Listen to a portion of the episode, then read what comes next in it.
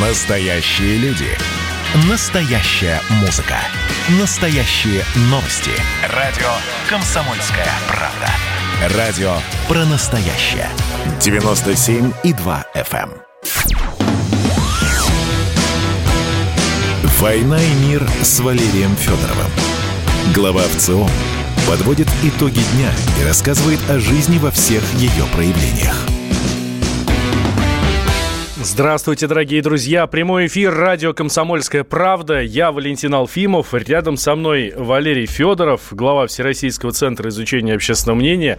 Будем подводить, подводить итоги, но даже не дня, все-таки недели, да, очень много событий происходит, все интересное и обо всем будем говорить. Здравствуйте, Валерий Валерьевич. Добрый вечер. Ну, я надеюсь, мы сегодня э, не столько об итогах дальше будем говорить, сколько о будущем, о том, что нас ждет завтра, послезавтра. А вот это даже еще интересней. Да. И начнем мы с э, Олегом Матвеевичевым, нашим знаменитым э, коллегой, политтехнологом, политконсультантом, философом по образованию и по жизни. И по умонастроению, я бы даже добавил автором большого количества интереснейших книг. В свое время, помню, на меня неизгладимое впечатление э, произвела книга «Уши машут ослом» о секретах политтехнологии. Она недавно переиздана была. Вот, я ее с радостью перелистал и подарил несколько экземпляров своим молодым коллегам. Вот. Э, в свое время Владимир Ильич Ленин говорил, что книга «Что делать» Чернышевского его перепахала. Вот меня, наверное, э, отчасти перепахала книга Олега Матвеевичева. Да, но это было давно. А сегодня мы поговорим о э, политических процессах, которые у нас разворачиваются. Значит, был прилет Алексея Навального в э, Москву с э, торжественной встречей. Был фильм про дворец, был митинг несанкционированный 23 января, потом был 31, потом был суд. Ну и вот, конечно, точных подсчетов нет, но общее впечатление, что с каждым последующим событием, мероприятием из этой линейки а, массовость людей, а, так сказать, участвующих в них, снижается, но зато их радикализм, даже, я бы сказал, остервенение растет. Вот. Более того, заявлено было, что теперь э, каждое воскресенье, прям по белорусскому сценарию, значит, все, кто любит э, значит, этого человека прекрасного, в кавычках, а, должны будут выходить, э, значит, на улицы и площади и требовать, э, значит, э, освобождения, ну, еще много чего. А, ну вот, это было заявлено. Сейчас я не слышал последних, так сказать, указаний руководящих э, от этой организации пока еще. Вот, но явно будут стараться еще проводить митинги, выступления, и тоже не санкционированные, потому что они даже заявку не дают. Вот, раньше можно было э, оправдываться тем, что мы попросили, заявили, вот, нам не разрешили, и мы будем, реализуя наше, э, так сказать, право, зафиксированное в Конституции, значит, выходить и митинговать. Сейчас даже такой отговорки нету, вот, никто просто не заявляет. Вот. Э, ну и все это, конечно, сопровождается очень э, жесткими обсуждениями. Я вот смотрю по себе, у себя по Фейсбуку, градус, э, конечно, такого раскола, вражды, ну, повторюсь, остервенения растет. Люди там расфренживаются, и даже в самой доброй и веселой сети социальной Инстаграм, где все привыкли постить котиков и другие красивые картиночки, вот теперь смотришь, картиночка все еще красивая, но под ней такой текст зуботробительный, Значит, ну, то есть вот политическая агитация в, прямо в традициях Владимира Ленина и партии большевиков незабвенной. Вот, значит, э, в этой связи первый вопрос. Олег Анатольевич, вы человек опытный, давно наблюдаете за социальными процессами, политическими. А какова ваша оценка? Вот этот вот э, э, серия, волна митингов, она поднимается, то есть нас впереди ожидает как говорил Иосиф Виссарионович Сталин, усиление классовой борьбы по мере продвижения к социализму, или же э, все-таки пик пройден, э, и теперь мы будем наблюдать скорее спад, затухание э, этой митинговой активности. Как вы считаете? Я думаю, что здесь два процесса э, наложатся один на другой. А, с одной стороны, количественно действительно ситуация будет несколько снижаться, плавать. Может быть, будут какие-то всплески, а, когда особенно станет весной чуть-чуть потеплее. Э, возможно, будут пользоваться поводами там Госдуме, еще к чему-то. А, но основная какие-то параметры критические активность это не перейдет.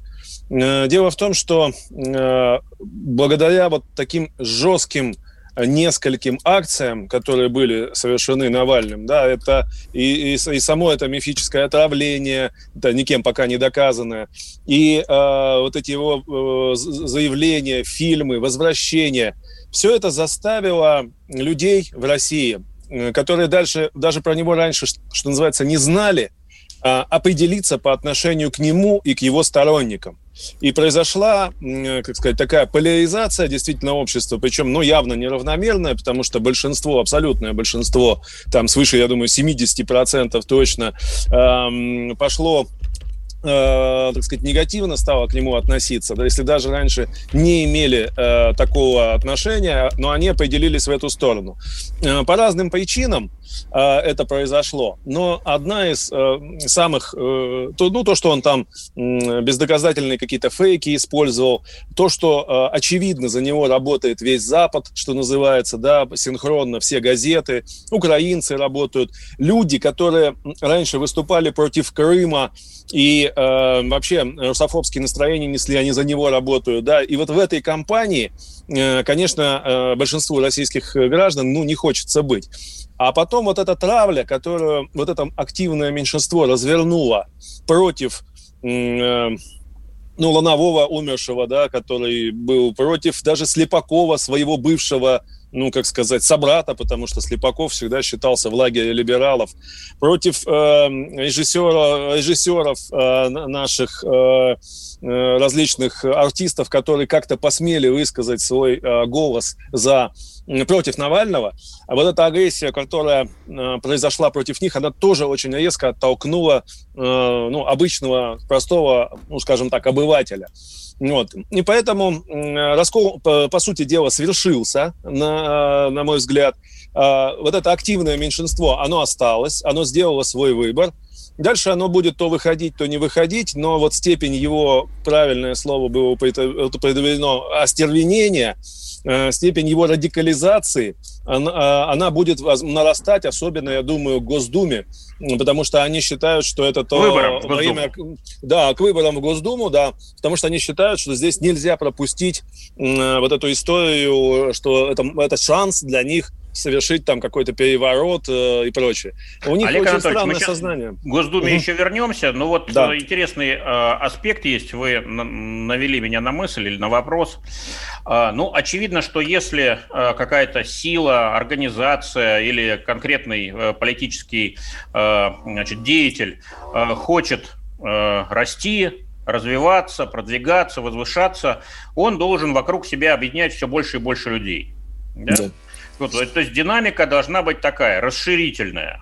Да, есть свои э, сторонники, даже фанаты, как у того же самого Владимира Ильича, да, вот партия большевиков, да, он расколол э, социал-демократическую партию российскую на две части, вот, и одну из них назвал большевиков, хотя на самом деле в ней меньшинство состояло, и вообще очень мало народу у него было. Ну, в семнадцатом году, разумеется, все перевернулось, но э, очень долгое время это была фактически даже не партия, а секта такая, да, то есть э, профессиональных революционеров, вот, и он очень четко аргументировал, что мне не надо чужих не надо к нам, э, значит, примазываться. Нет, мы э, несем единственно верную линию, вот ее проповедуем, значит, и всех, кто не с нами, жестко, значит, критикуем, обвиняем во всех смертных грехах и так далее. Но с Владимиром понятно. Он э, все-таки никогда не делал ставку на парламентские методы, считал все это кретинизмом, вот, и уходом от истинной сути вещей. Вот, он делал ставку на революцию. Да, насильственную в том числе, и, в общем, ничего здесь страшного не видел. А, ну, Навальный к призывам к насильственному свержению пока еще не замечен, может быть, что-то и было, но я не слышал. То есть все-таки предполагается, что а, он должен вокруг себя людей объединять, если хочет дальше куда-то двигаться. Ну, Валерий угу. Валерьевич, разрешите, я здесь да. вступлю как раз вот по поводу Навальной и э, призыва к насильственному свержению. Слушайте, ну, э, мы все видим, как ведут себя люди, которые выходят на улицы. А, а, я а, а, вижу в огромном количестве роликов в интернете, что они не с цветочками выходят. Да? А, как, вспомним, как хиппи, которые вставляли цветочки. Вот.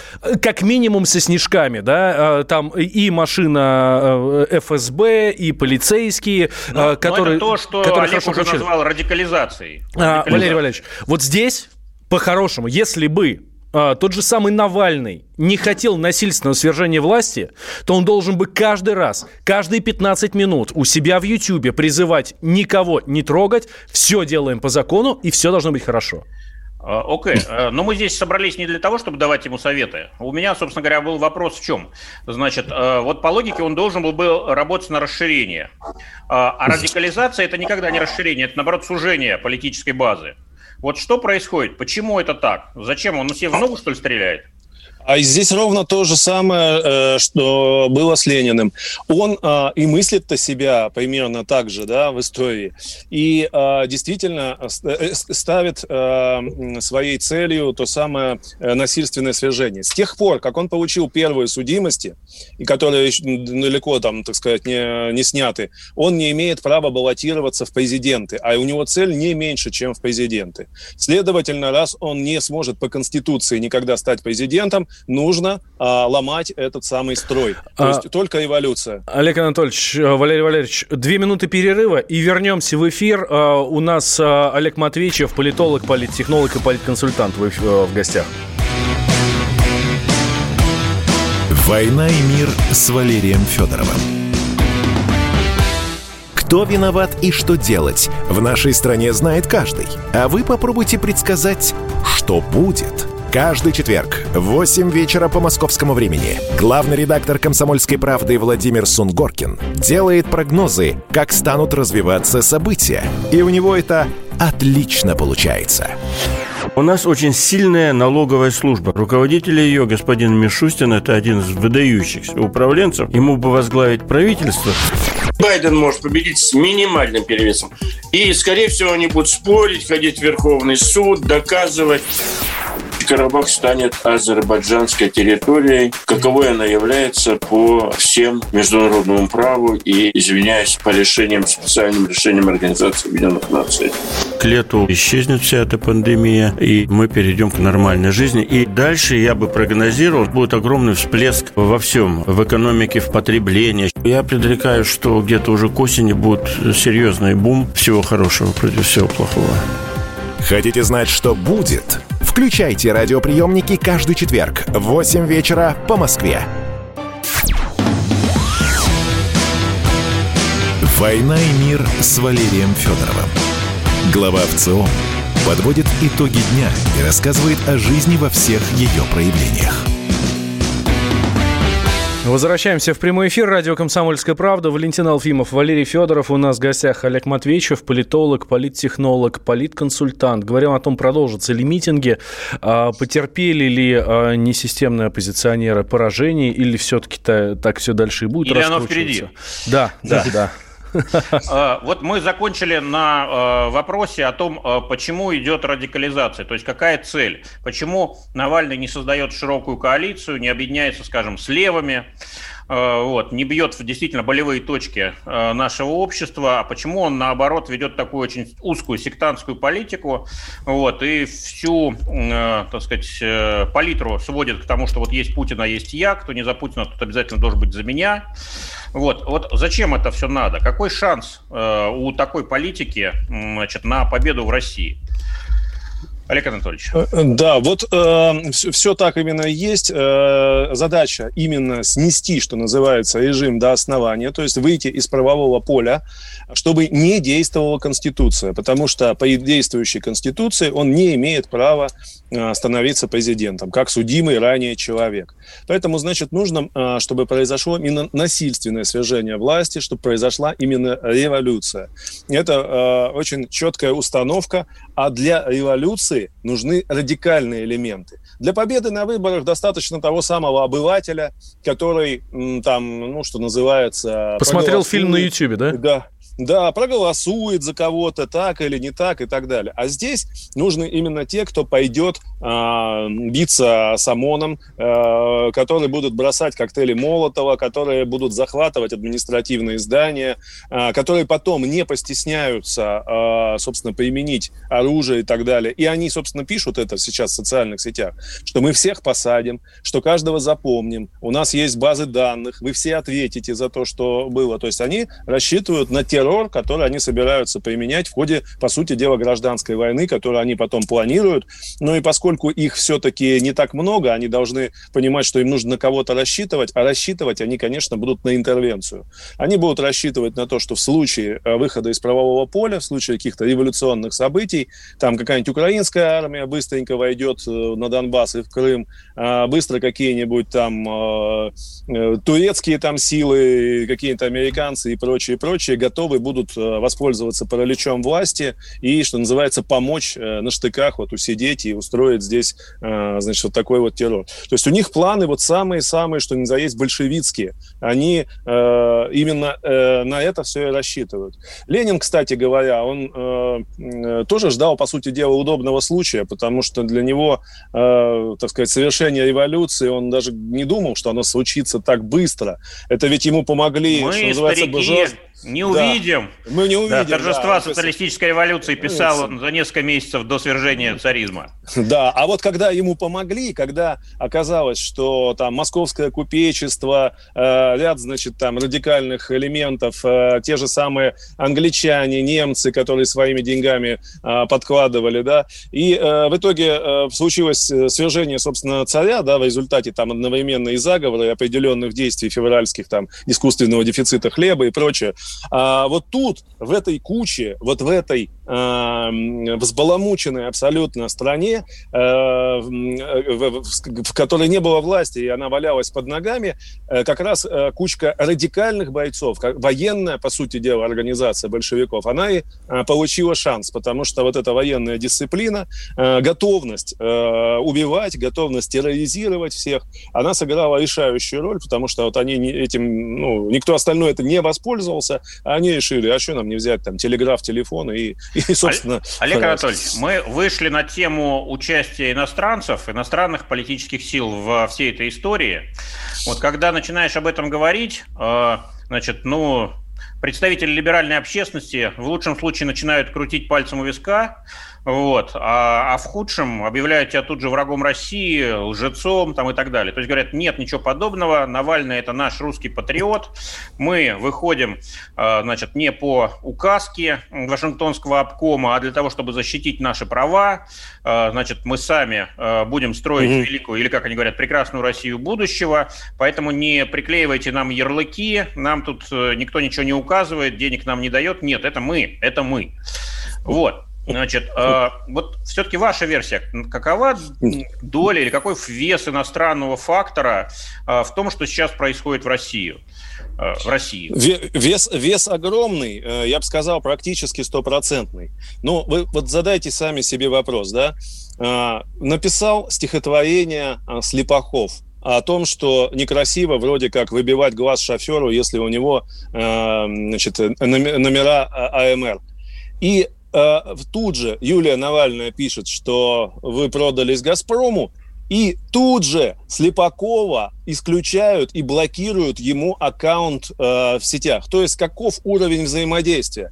То есть это значит, что э, значит, все ну, я не знаю, это какая-то прямая связь у навальновцев, да, с э, руководством э, этих сетей, а, а точнее, я думаю, что с Госдепартаментом или с кем-то из спецслужб, которым просто дается сигнал, да, пишется какое-то письмо, а они уже дают команду там на уровне, значит, Твиттера, Фейсбука и так далее. То есть, э, как блокировали Трампа и многих других, минимизировали им подписчиков, э, и это была целая спецоперация в ходе американских выборов, так здесь, пожалуйста, на нашей территории моментально отключается очень очень популярный человек э, с миллионами подписчиков и так далее, чтобы он, не дай бог, не начал оправдываться и там не нападать на ту же Навальную. Вот, э, пожалуйста, взаимодействие. Дальше было доказано неопровержимо история, что фильм Навального знаменитый изначально был написан на английском языке. Это даже подтвердили немцы, которые сказали, да, у нас снимался, причем по заказу американцев, ну и вот эта знаменитая комната грязи мифическая, значит, и а Снимался компьютерная... он в Шварцвальде. Хорошее место в Германии такой. Черный лес. Да, ну да, там вот, знаете, раньше когда-то там Хайдегер размышлял, а теперь вот такие вот... Да, времена не Хайдегеровские сейчас. Олег Анатольевич, ну вот, а, а что нас ждет? Э, вот э, все-таки ощущение, что это не конец, это не точка, а это многоточие. Даже если сейчас меньше народу будет выходить на митинги, а все к тому идет, действительно, каждый последующий собирает меньше людей. Ну, посмотрим, конечно, что будет дальше, но ощущение, что роста не будет и расширения. Вот. То есть выплеск произошел, а дальше будет ходить э, та довольно небольшая массовка, которая есть, безусловно, и которая никуда не денется, но самое главное, она не растет, расширения нет и вряд ли будет. Так вот, какой следующий пункт сценария? Вы сказали, что э, значит, Навальный ведет дело к насильственному свержению власти. Вот. И мы тут аналогии проводили с 2017 годом, понятные. Вот. С чем еще аналогии в России проводить? Но все-таки тогда э, революции, или даже двум революциям, предшествовала тяжелая, неудачная война бедность, э, значит, э, слом логистики, раскол в верхах, э, огромное количество мужчин здорового возраста оторваны от производительного труда и даже не на фронте сидят в значительной степени, а шатаются по крупным городам в запасных полках, на фронт ехать не хотят и так далее. Ну, ничего подобного уже у нас сейчас нету. Соответственно, завтра, условно говоря, революция в принципе даже произойти не может. Ну, даже если другие важнейшие аспекты и элементы не брать в расчет, а их там немало слагаемых, прямо скажем. Вот, то есть какой сценарий, что дальше будет, к чему нас готовят, что нам ждать? Да, я тоже думаю, что нет предпосылок для эволюции, потому что нет такого раскола в элите. А напомню, тогда царя не поддержало даже дворянство. Я уж не говорю про купечество, да. Да и а Распутина нас... убили при, это, да, монархисты, да, монархисты и аристократы. Аристократы, да. Вот. А, соответственно, были еще и вот этот рабочий класс альтернативно настроенный, буржуазия и так далее. То есть там целая э, большой коалиция клубок. большая. Да, ко- ко- коалиция, в том числе и военные, которые в, в, в конечном Безусловно. итоге царя и поедали. Здесь э, рассчитывать на то, что военные или, э, скажем, там э, наши так называемые олигархи, которые олигархами-то не являются, потому что они, так сказать, боятся одного взгляда просто Путина. Вот, а олигарх это по определению человек, который, наоборот, управляет властью. У нас такого в стране сейчас нет. У нас... Э, олигархи все в Лондоне. Давно. Да, олига... да, олигархи в, да, в Лондоне, в могиле, где угодно, но остальные есть просто богатые люди, но олигархами они являться не могут. Вот. И, конечно, они, никто из них не дернется, э, что называется, без приказа там стрелять, что называется, и что-то делать, и в противовес, тем более э, Путину. Это моментально выразится в то, что человек тоже в лучшем случае окажется в Лондоне и без собственности. Поэтому э, никто не дернется. Здесь в этом смысле элиты вполне себе монолитны. А что касается военных, вы знаете, они у нас наоборот, на настолько насмотревшись на вот эту пропаганду, на это, то, что идет с Запада, на все эти санкции, на постоянное унижение России э, там и по Олимпиаде, и по всему, они вообще просят э, Путина завинтить гайки. Они-то просят, э, что мы так, вы нам дайте только на растерзание этих э, либералов. Да, хватит миндальничать. Да, хватит говорят. миндальничать, да, хватит. И закройте, говорят, там все эти э, наши известные радиостанции, газеты и прочее. А, как раз Путин единственный, кто это защищает, кто он, кто не дает закрыть там ни эхо Олег Анатольевич, согласен, но все-таки какой следующий пункт плана Навального? Это санкции, да, санкции ЗАДа, как их называют сами американцы зачастую, или что? Или это марш Немцова, вот, или это срыв выборов, там, через бойкот их, или через умное голосование, так называемое. Чего вы ожидаете и чего нам ожидать? Я ожидаю, что э, это не, не план Навального, а план, скорее всего, Ми-6. Они э, там на Западе сейчас будут создавать вокруг Навального каскад новых информационных поводов для все большей э, радикализации людей. Новые И, фильмы снимать новые фильмы, э, новые какие-то провокации, э, возможно, так сказать, сакральные жертвы и тому подобное. В общем, жизнь будет у нас интересная, политическая, да. по крайней мере, в этом году. Олег Матвеевичев с нами был. Олег Анатольевич, спасибо большое. «Война и мир» с Валерием Федоровым. Значит, я самый первый вакцинировался, поэтому меня спрашивают. Поехали, напились и давай, значит, все. Нет больше СССР, мы создали Содружество независимых государств. И скорее хозяину Бушу, старшему президенту США, звонить. Назначьте везде русских, и многонациональные регионы были бы довольны. И дайте больше прав регионам и больше прав предприятий. Итоги с Жириновским. Каждую пятницу на радио «Комсомольская правда». Владимир Вольфович клеймит злодеев, с оптимизмом смотрит в будущее и общается со слушателями. 9 часов вечера по московскому времени. Я все могу сделать. Запросто наведу порядок.